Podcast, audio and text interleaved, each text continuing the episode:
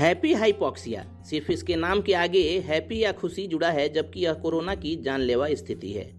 Covid 19 के ऐसे मरीज़ जिनमें संक्रमण के मामूली लक्षण होते हैं या नहीं भी होते, उनमें ऑक्सीजन का स्तर लगातार नीचे चला जाता है। यही नहीं, ऑक्सीजन का स्तर 70 से 80 फ़ीसद से नीचे जाने पर भी कोविड की इस स्थिति का पता नहीं चलता।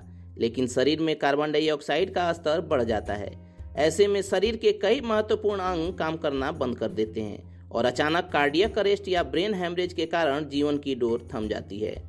विशेषज्ञ बता रहे हैं कि कोरोना की दूसरी लहर में हैप्पी हाइपोक्सिया के कारण करीब 15 फ़ीसद मौतें हुई हैं। समय समय पर शरीर के ऑक्सीजन स्तर की जाँच करके इस स्थिति से बचा जा सकता है। एक सामान्य व्यक्ति का ऑक्सीजन स्तर पंचानवे से 100 फ़ीसद के बीच होता है। हैप्पी हाइपोक्सिया ऑफ़ कोविड में मरीज़ के शरीर में संक्रमण होने से उसका ऑक्सीजन स्तर गिरता है। पर इसका आभास उसे नहीं होता। इसी खुशफहमी की वजह से इसे हैप्पी हाइपोक्सिया कहा जाता है। ऑक्सीजन का स्तर 70 से 80 तक पहुँचने पर भी मरीज़ को सांस लेने में परेशानी नहीं होती है। शरीर में ऑक्सीजन घट रही होती है और कार्बन डाइऑक्साइड का स्तर बढ़ रहा होता है। ऐसे में फेफड़ों में सूजन आने पर ऑक्सीजन रक्त में नहीं मिल पाता।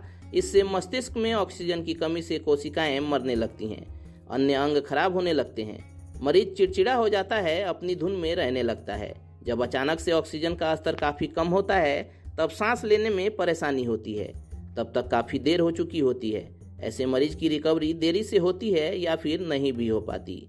डॉक्टर बताते हैं कि हैप्पी हाइपोक्सिया ऑफ़ कोविड से पीड़ित मरीज़ देखने में सामान्य नज़र आते हैं। शरीर में सामान्य से अधिक कार्बन डाइऑक्साइड बढ़ने से मरीज़ बेहोशी की हालत में पहुँच जाता है। कई बार तो घर वालों को भी पता नहीं चलता और मरीज़ की मौत हो जाती है। ऐसे में ज़रूरी है कि हर संक्रमित व्यक्ति गाइडलाइन का पालन कड़ाई से करे। हर दिन अपने शरीर का ऑक्सीजन स्तर ऑक्सीमीटर से पता करे। अगर ऑक्सीजन लेवल चौरानवे से कम आता है तो अस्पताल में भर्ती हो। शरीर या व्यवहार में परिवर्तन महसूस हो तो डॉक्टर से परामर्श ले। दूसरी लहर में happy hypoxia of Covid corona संक्रमण में साइलेंट किलर की भूमिका निभा रहा है। चलिए दोस्तों क्वाराफ्लिक्स पर आज के इस पॉडकास्ट में इतना ही।